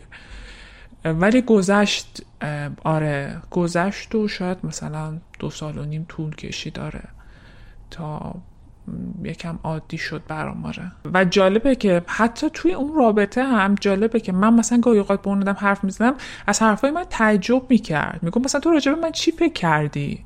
بدترین حالت ممکن. یعنی میگفتش که تو به خودت چی فکر کردی؟ چرا این حرف رو به من می‌زنی؟ مثلا مگه من مثلا می‌دونی یه چیزایی من می‌گفتم اون خیلی تعجب می‌کرد. ببین مثلا می‌گفتم که مثلا تو چرا مثلا فلان کار کردی؟ میگو خب اگه نمی‌خواستی خب دو می‌تونستی بگی نه مثلا. اگه امشب حوصلش رو نداشتی می‌گفتی نه. مثلا من که به زور که نمی‌خوام که کاری بکنم که میشستیم با هم مثلا شام میخوردیم.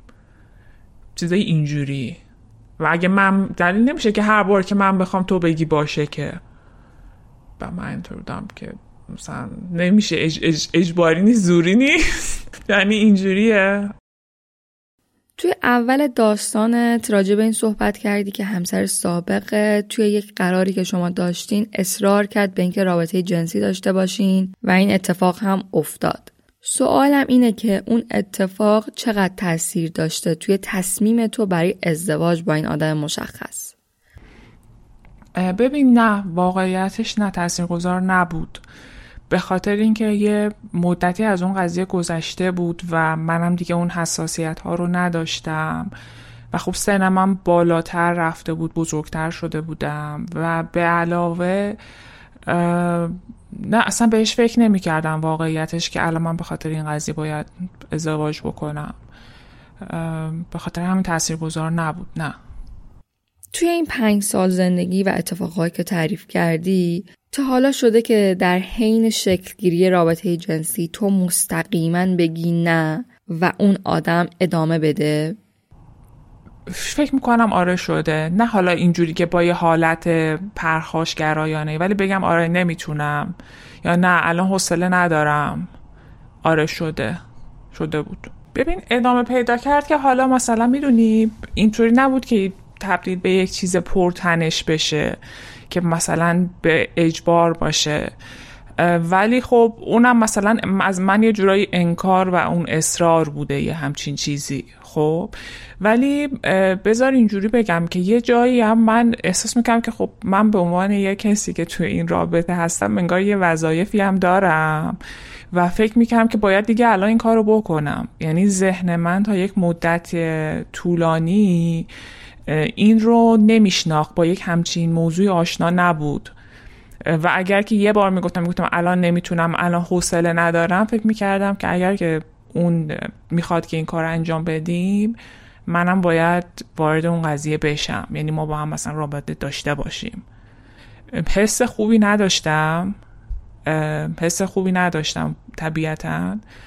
و با توجه به اون تاریخچه ای که بهت گفتم برای من این رابطه به لحاظ روحی و روانی هر بار خیلی سخت بود و بعدا که فکر می‌کنم تمام اون تاریخچه و تمام اون داستان ها توی حس جنسی من و حس من نسبت به این آدم خیلی تاثیرگذار بود. و حتی حتی زمانهایی که من با یعنی واقعا با علاقه وارد این رابطه می شدم پشت ذهن من این بود که الان آیا داستانی پشت این قضیه هست؟ آیا باز دوباره یک کنکاشی هست؟ آیا این رابطه باز دوباره براش یک چیز ماجراجویانه که ببینه که الان حس من چیه؟ الان باز دوباره می‌خواد من رو فتح بکنه. یعنی این حس منفی فارغ از اینکه من تو اون لحظه می‌خواستم یا نمی‌خواستم خیلی از اوقات پیش من بود. چون قضیه رابطه جنسی یک بحثی بود که ما خیلی با هم داشتیم. و محل اختلافمون بود. بودن تو توی اون رابطه و اون اتفاقات که تجربه کردی چقدر تاثیر داشته توی روابط دیگت با آدمهای دیگه و یا حتی چقدر تاثیر داشته توی زندگی خودت؟ ببین صد درصد صد درصد. من وقتی که از این رابطه بیرون اومدم حالم به خاطر اینکه این فشار از روی من برداشته شده بود خیلی خوب بود. یعنی هیچ کسی باور نمی‌کرد. می‌گفتن تو الان ناراحتی؟ می‌گفتم نه من دارم نفس می‌کشم. این خونه دوباره برای من امن شده. ولی من با یک آدم بسیار پرانوید بدبین داشتم زندگی می‌کردم. و بعد وقتی که شروع کردم با روانکاوم صحبت کردن و تصمیم حالا بهش گفتم گفتش که تو هم الان در همون حد اون آدم به این بیماری گرفتار شده انگار به تو هم سرایت کرده. و من تبدیل شده بودم به یک آدمی که نسبت به همه و نیات همه بدبین بودم. و خب در طول زمان این بدبینی که این آدم داشت به رابطه من به خانوادم هم سرایت کرده بود. یعنی من با مادرم صحبت می کردیم ما با هم بودیم بعد این شروع می کرد یک داستانی از گفتگوی ما در آوردن و با اصرار به می‌خواست به من ثابت بکنه که من در واقع اون مثلا اون اتفاق افتاده یا منظور مادر من یا پدر من یه چیز دیگه ای بوده و هی تکرار می‌کرد و خب تو وقتی هی یه چیزی رو میشنوی کم کم به خودت شک می‌کنی نکنه که من برداشت درستی از محیط اطرافم ندارم. اگر که من با یه همکارم صحبت می‌کردم شروع می‌کرد استدلال چیدن که این اینجوریه این اینطوریه تو متوجه نیستی تو حواست نیست تو سرت رو آسم تو ابراز. و این حتی به رابطه هم رسید. یعنی وقتی که تو با یک آدمی هستی که رابطه رابطه جنسی همه اینا برای اینه که یک چیزی رو ثابت بکنه ناخداگاه توی روابط بعدیت هم فکر می‌کنی که الان اون آدم از این قضیه یک هدف دیگه غیر از این داره. هدف دیگه غیر از لذت داره یا هدف دیگه غیر از رابطه داره. و این خب برای من خیلی سخت بود و خیلی ناراحت کننده بود. من شنیدم که قبل از ازدواج توی ایران یه سری کلاس های اجباری وجود داره که آدما باید اونو بگذرونن. از طرفی هم یه سری خودشون میرن پیش مشاور. که بهش میگن مشاوره پیش از ازدواج و یه سری تست و اینا میدن برای اینکه متوجه بشن که به درد هم می‌خورن و از اخلاق و رفتارهای پایه‌ای هم مطلع بشن خیلی وقتای مشاوره های ازدواج مثلا میگن که نه ازدواج نکنین شما به درد هم نمی‌خورین خیلی وقتا هم میگن خیلی خوبه به هم می‌خورین و ازدواج بکنین سوالم اینه که آیا تو هم اینجور مشاوره ها رو قبل از ازدواجت گذروندی؟ اگر گذروندی تجربت از این مشاوره ها چی بوده؟ نه به صورت آفیشال تو وقتی که میری برات یه کلاسی می‌ذارن که وقتی میری مثلا برای عقد کلاسی می‌ذارن که اون خیلی کلاس بیخودیه. یعنی سه چهار ساعت میشینن و طرف هیچی نمیگه و مثلا همه چرت می‌زنن و تموم میشه میره. به صورت رسمی اون زمانی که من ازدواج کردم که شاید 8 9 سال پیش 9 سال پیش 10 سال پیش اون حدودا بود یه همچین چیزی نبود. من پیش دو نفر برای مشاوره رفتم. من پیش مشاوره زیاد رفتم. شاید مثلا پیش سه نفر بذار الان بشمم آره سه نفرشون بود که اون رو هم دیدن. خب دو نفرشون قبل از ازدواج بود که من هیچ وقت اون خانوم رو نمیبخشم. مشاوری که من رو انداخت. یعنی من خوب رفته بودم اونم دیده بود منو هم دیده بود. و خب چون این آدم آدمی بود که بسیار خوب صحبت می‌کرد و خیلی قشنگ حرف می‌زد و خیلی آدم چیزی بود. خیلی سخت بود که مشاور این رو نشناسه. ولی من نشستم از یه سری از مشکلاتم بهش گفتم. و حتی اونم از مشکلاتش بهش گفته بود. گفته مثلا فلانی میره دانشگاه من بهش پنجاه تا میسکال می‌زنم. خب می‌خوام بدونم چی کار داره می‌کنه. یعنی به این شاخهای پارانویدش اشاره کرده بود. چیزی نبود که مشاوره ندونه. و بعد از این برم من بهش یه سری حرفا رو زده بودم. گفته بودم ببین مثلا من احساس می‌کنم که اینجوریه اینجوریه. و خب اون یه بار نشست به من چیز کرد خب فکر نکن مثلا زندگی همیشه همینجوری به هر کسی خوبی داره بعد مثلا مثلا من می‌گفتم آره مثلا زندگی من ممکنه که اینجوری بشه. میگه خب مثلا مگه چه ایرادی داره اینطوری بشه؟ تو فکر می‌کنی همه زندگی یعنی شروع کردم یه جوری که من احساس کردم که بعد از این که من از جلسه با این اومدم احساس کردم که چقدر من دارم مثلا اشتباه می‌بینم. و خب شاید من نگاه هم نسبت به زندگی واقعی نیست. مثلا قرار نیستش که همه چیز همون جوری که توی ذهن تو داره میگذره باشه. و این قضیه این حرفایی که ما با اون خانم زن به خصوصی که هر دوتامون طولانی مدت باهاش بودیم یعنی مثلا شاید 5 6 جلسه من گذرونده بودم 5 6 جلسه اون گذرونده بود و خب با هم هم گذرونده بودیم مثلا احساس کردم که خب شاید من دارم اشتباه می‌کنم.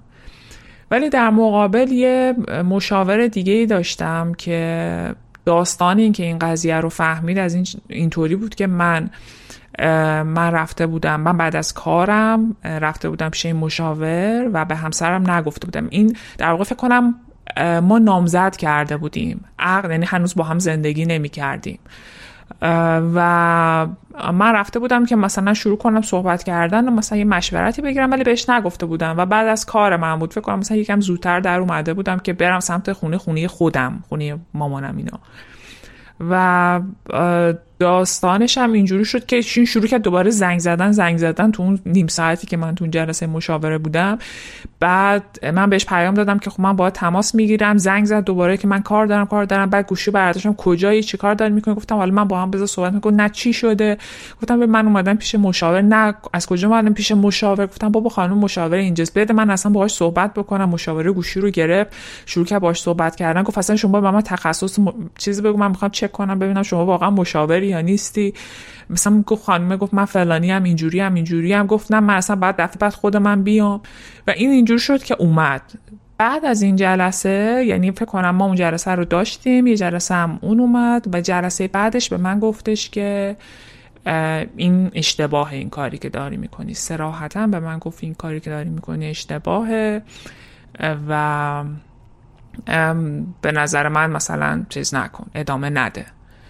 ولی خب من گوش نکردم چون احساس کردم که خب الان مثلا دوست جلسه چطوری ممکنه بتونه اینجوری بگه؟ و حرف اون یکی بیشتر برام چیز بود چون خب اون چند جلسه ما رو دیده بود و میشناخت و مثلا خب خیلی دقیق تر بررسی کرده بود. آره یعنی دو تا نظر متفاوت رو من داشتم وقتی که قبل از اینکه بخوام مثلا به صورت رسمی وارد زندگی بشم. اشتباه بزرگ من این بود که راجع به این مسائل با خانوادم صحبت نمی کردم اینقدر اینا برای من سنگین بود و تحقیرآمیز بود که نمی‌تونستم با هیچ کسی میگم حتی با مشاور با دوستای نزدیک من با هیچ کسی نمی‌تونستم صحبت بکنم. خانواده من با ازدواجم مخالف بودن. به خاطر اینکه شاید اون چیزایی که من می‌دیدم و نمی‌دیدن. وقتی که من وایستادم و گفتم که من می‌خوام که این کارو بکنم پدر من بهم به گفتش که من مخالف این قضیم ولی در نقش پدر هر حمایتی که باشه ازت می‌کنم. و در طول زندگی واقعا من رو حمایت کرد. به لحاظ مالی به شدت حمایت هم می‌کرد. به لحاظ روحی اصلا کلا خیلی ساپورت کرد. حتی خیلی تلاش کرد که با اون آدم رابطه خوبی برقرار بکنه. با وجود اینکه مدلی که ما زندگی می‌کردیم اون آدم کاملا خلاف مدل فکریش بود. وقتی که من تصمیم گرفتم که جدا بشم تصور کن که این ها هیچی نمی‌دونستن. دیده بودن که یک سری ناهنجاریایی می‌دونستن که زندگی می‌بینن زندگی ما حرکت نمی‌کنه. ولی خب هیچ چیزی نمی‌دونستن. وقتی که من بهشون گفتم به شدت من رو ساپورت کردم برای هر تصمیمی که می‌گیرم. یعنی پدرم گفتش که مادرم که مثلا وقتی بهشون گفتم بدون که هیچ چیزی بدونن گفتم که چون اصلا مدلش هم اینجور بود که من به خاطر اینکه اون آدم خیلی مشکلات روحی روانی داشت و من میترسیدم که کاری بخواد بلایی سر خودش بکنه بیاره یا کاری بکنه بهش گفتم که یک مدتی تو از خونه برو. برو از هم دور زندگی کنیم. و این که رفت من به هیچ کسی نگفته بود یعنی خانواده‌ام نمی‌دونستم. یه روز من پدر مادرم گفتم بیان خونه و میپرسیدم فلانی کجاست؟ گفتم بذاری من براتون تعریف کنم. و من یادم نمیره مادر من به هم گفتش که خب من ناراحت بودم گریه می‌کردم. اولین جمله قشنگ تو ذهن من حک شده. گفت خب مامان جان چرا ناراحتی؟ مگه قراره که همه چیز همه زندگی تا همیشه ادامه پیدا بکنه؟ مثلا سنت چیزی نیستش مستقلی توانایی مالی داری همه به هر چیزی که بخوام می‌تونی. حالا نشد. یعنی حتی شروع نکرد که هی بپرسه که بیا الان چجوریه چرا اینجوری چرا به ما نگفتی چرا اینطوری. هیچی هیچی نگفت به من. گفت اصلا ناراحت نباشیش مشکلی نیستش. الان دور زمونه عوض شده زندگی رو فرق کرده. اینطوری اینطوری. خیلی هم مثلا supportive و حامی و اصلا هیچی. پدرم خوب shock شد. سکوت کرد و هیچ چیزی نگفت. فرداش دوباره اومد پیش من و گفتش که ببین هر تصمیمی می‌خوای بگیری من ازت حمایت می‌کنم ولی تصمیم بگیر.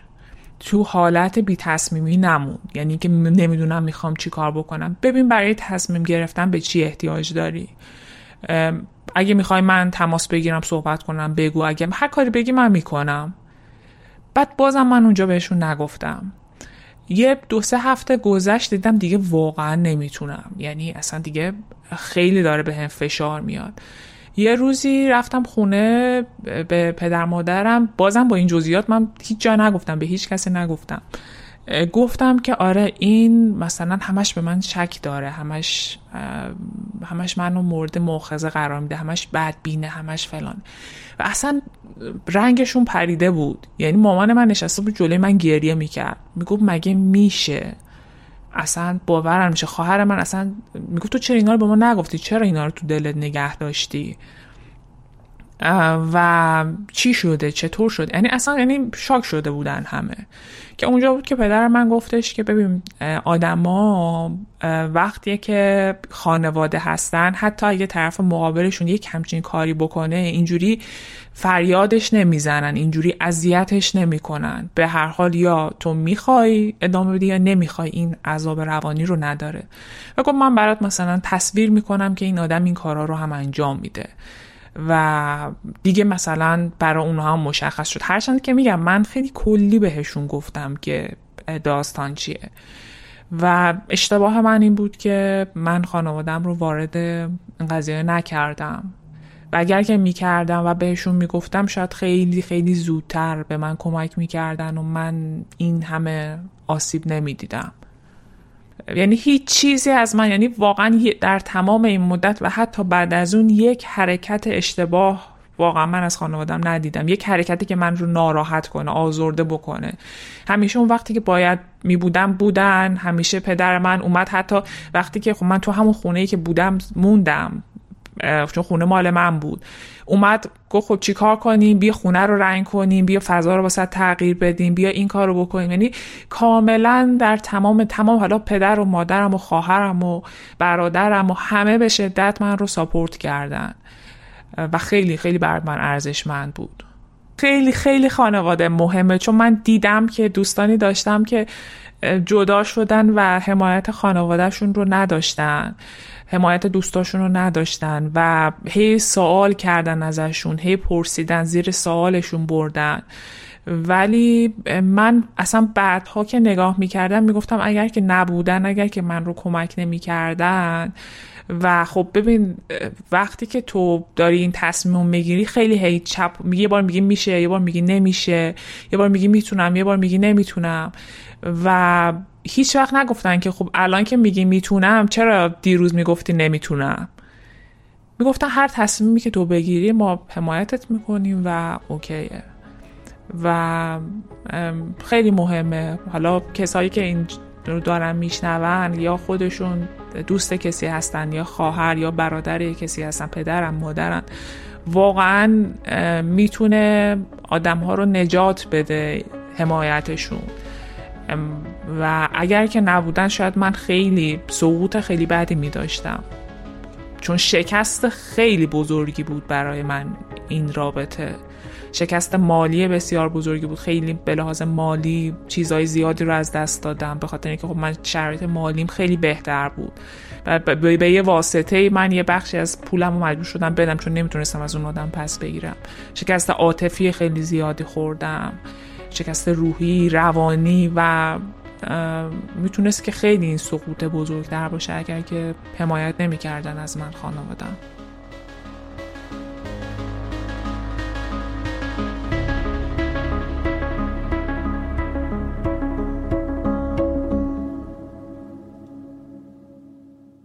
قطعا افراد زیادی هستن که همین الان دارن چیزی که تو برای ما تعریف کردی رو زندگی می‌کنن. اینجا دوست دارم که بشنوم پیام تو رو به اون آدما به افرادی که الان توی زندگی زناشوییشون دارن خشونت خانگی و تجاوز زناشویی رو تجربه می‌کنن. تو به عنوان کسی که این داستان رو برای ما تعریف کردی چی داری که بهشون بگی؟ وقتی که من شروع کردم راجع به این قضايا صحبت کردن با اتفاقا رفتم پیش همون مشاوری که به من گفته بودش که ازدواج نکن. بعد از اینکه جداش می‌خواستم تو فرایند جدایی برم. و اون خانوم به من گفتش که ببین خشونت فقط این نیستش که این آدم بزنه تو گوشت و زیر چشتو سیاه بکنه. تمام این مدت این آدم با این رفتاراش داشته تو رو آزار می‌داده. و تو نمی‌دیدی. به خاطر اینکه من توی ذهنم این بود که اگر که مثلا طرف بیاد مثلا به قرم صدقت بره طرف به لحاظ اجتماعی خوش سرزبون باشه خوش قیافه باشه خوش تیپ باشه تلاشش حالا یه سری جاها بکنه و هی با تو می‌دونی اگه سرت داد طرف اگه سرت داد نزنه تو رو مورد خشونت قرار نمیده. ولی در صورتی که در تمام این مدت من با این رفتارها با این برخوردها داشتم آزار می‌دیدم و نمیفهمیدم اینو. شاید چیزی که بخوام بگم اینه که حتما نباید چشه یکی کبود بشه یا حتما نباید یکی تو رو ریپ کنه دست تو ببنده و به تجاوز بکنه تو بگی که الان من مورد آزار قرار گرفتم. یه سری چیزا هستن که توی عرف جامعه خشونت جلوی نمی‌دونستن خشونت. یا پدرت شاید هیچ وقت بهت نگه مادرت هیچ وقت نگه. تو فیلم ها هیچ وقت نشونش نمیدن. وقتی میگن تجاوز همه فکر می‌کنن که الان قراره که یکی یکی رو کنار خیابون پیدا بکنه. و اینو نمی‌دونن. ولی به نظرم این یه مسئله خیلی مهمه که شاید بهتر باشه بهش توجه بکنن. دومی که حرف بزنن راجع به این قضیه. اگر خانوادهشون خانوادهشون پیش مشاور برن حرف بزنن.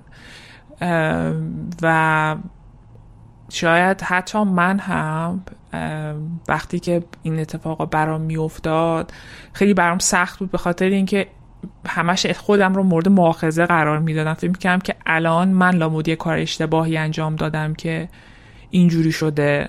شاید من یه رفتار اشتباهی انجام دادم. ولی قضیه اینه که فارغ از این که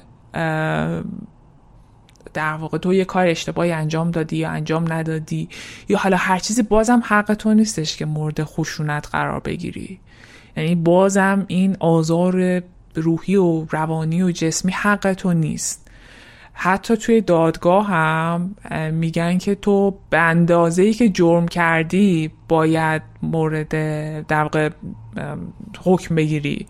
که حتی الان خیلی جاها هم میگن تو برو حبس ابد بگیر تو رو نمیان زیر شکنجه بکنن. یعنی نمیان مثلا چه می‌دونم یه چلاقت بزنن. توی دنیای چیز رو دارم میگم و دنیای آزاد و برابری که من الان توی زندگی می‌کنم. حالا تو ایران خشونت داستانش فرق می‌کنه. ولی حتی اونجا هم نمیان تو مورد خشونت قرار بدن. و جدیش بگیرن. شاید هیچ کسی فکر نمی‌کنه که یک آدمی که تو داری باهاش زندگی می‌کنی می‌تونه اینقدر تو رو مورد آزار جنسی قرار بده و زندگی تو رو تحت تاثیر قرار بده. ولی نه میشه. باور کنن که میشه به خصوص کسایی که الان توی همچین رابطه هستن. حالا با دوست پسرشونه همسرشون ازدواج کردن.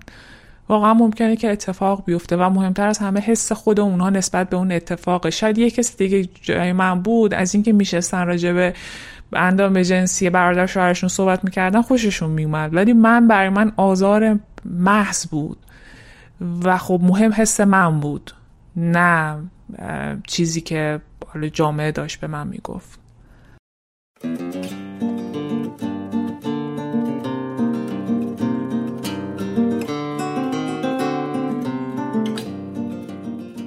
اگر آزارهای جنسی که تو توی این پنج سال زندگی زناشویی تجربه کردی رو بخوایم به شکل یک مثلث رسم کنیم به نظر خودت سه تا زل اصلی این مثلث چیا بودن؟ ترس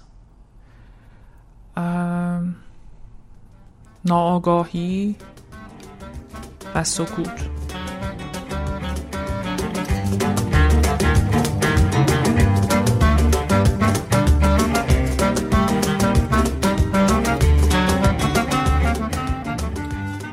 ببین ما چهار تا مشاور یعنی من پیش چهار تا مشاور رفتم و دو تاشون پیوسته یعنی هر دوتامون رو دیدم و طولانی مدت تر بود. یکی قبل از ازدواج بود یکی بعد از ازدواج.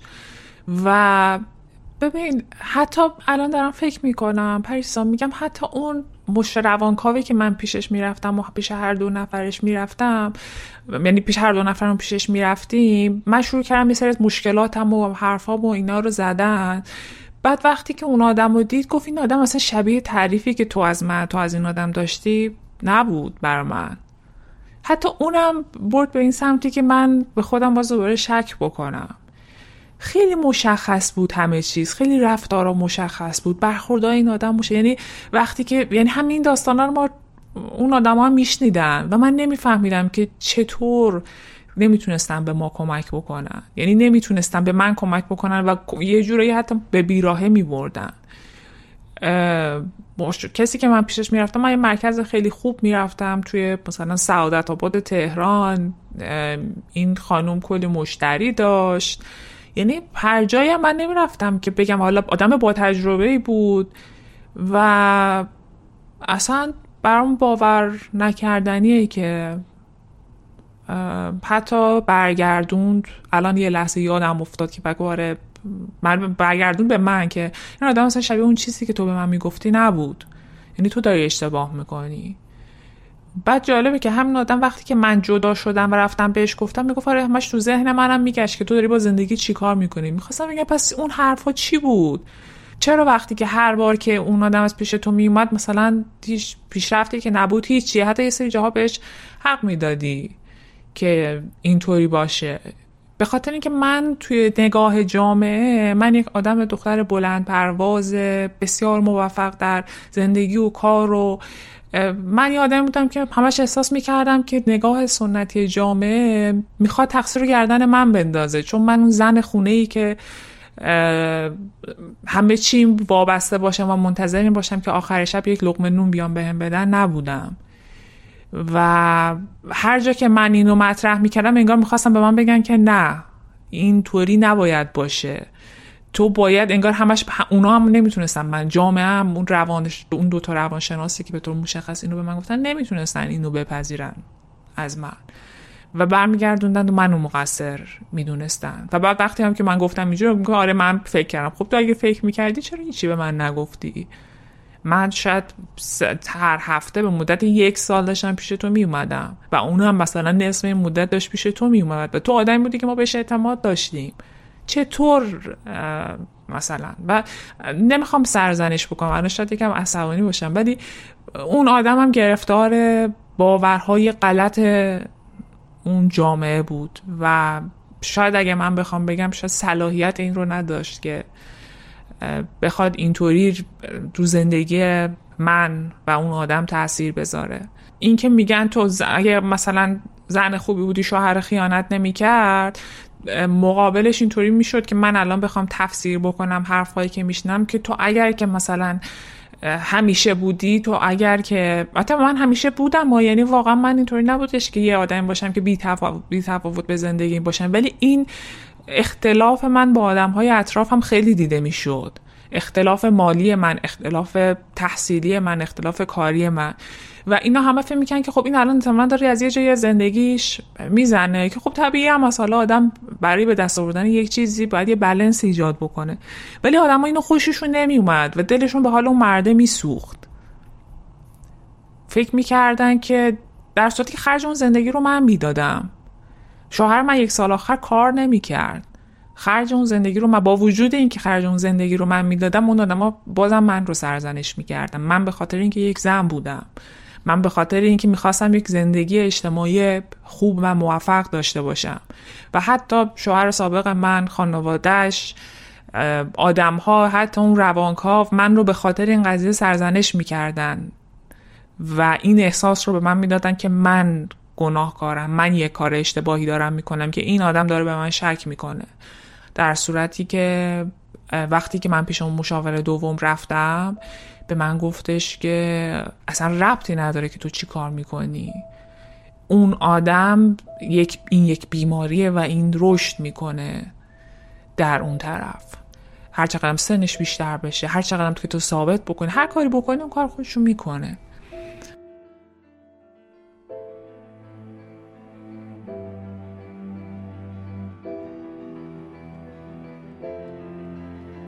مرسی که تا آخر این قسمت همراه ما بودین رادیو مثلث را می‌تونین توی تمام اپلیکیشن های پادکست، کانال تلگرام و البته Spotify search و گوش کنید. اگر هم دوست دارین که تجربه آزار جنسی خودتون رو به اشتراک بذارین می‌دونین که فقط کافیه ایمیل بزنین. آدرس ایمیل هست رادیو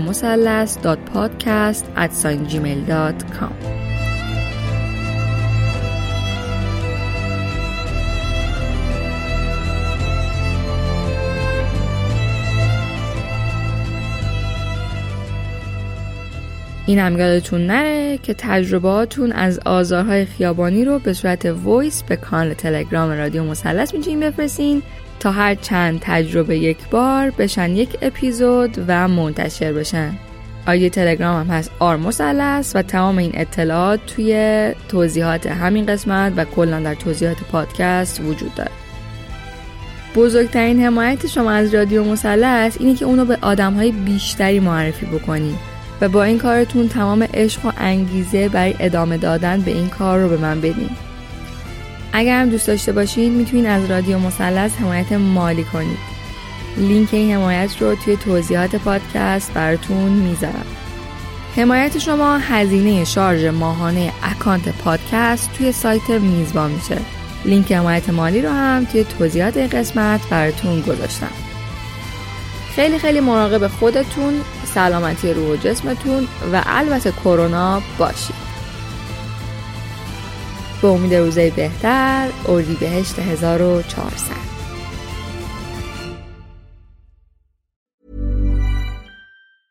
Want to get a chiseled look in the jawline? Sculpt and shape your jawline with added volume from Juvederm Volux XC. Juvederm Volux XC is an injectable gel specifically designed to be robust enough to improve moderate to severe loss of jawline definition. And it is the first and only hyaluronic acid filler approved for the jawline. Add volume to your jawline for a chiseled look with Juvederm Volux XC. For important safety information and to find a licensed specialist, visit juvederm.com that's J U V E D E R M dot com. Not for people with severe allergic reactions, allergies to lidocaine, or the proteins used in Juvederm. Common side effects include injection site redness, swelling, pain, tenderness, firmness, lumps, bumps, bruising, discoloration, or itching. There's a risk of unintentional injection into a blood vessel, which can cause vision abnormalities, blindness, stroke, temporary scabs, or scarring. Talk to a licensed specialist to find out if it's right for you. Visit juvederm.com. That's J U V E D E R M.com. Hi, I'm Daniel, founder of Pretty Litter. Did you know cats tend to hide symptoms of sickness and pain? I learned this the hard way after losing my cat, Gingy. So I created Pretty Litter, a health monitoring litter that helps detect early signs of illness by changing colors, saving you money and potentially your cat's life. Pretty Litter is veterinarian developed, and it's the easiest way to keep tabs on your fur baby's health right at home. Go to prettylitter.com and use code ACAST for 20% off your first order and a free cat toy. Terms and conditions apply. See site for details. Imagine the softest sheets you've ever felt. Now imagine them getting even softer over time. That's what you'll feel with Bowl and Branch's organic cotton sheets. In a recent customer survey, 96% replied that Bowl and Branch sheets get softer with every wash. Start getting your best night's sleep in these sheets that get softer and softer for years to come. Try their sheets with a 30-night guarantee. Plus, get 15% off your first order at bowlandbranch.com. Code BUTTERY. Exclusions apply. See site for details.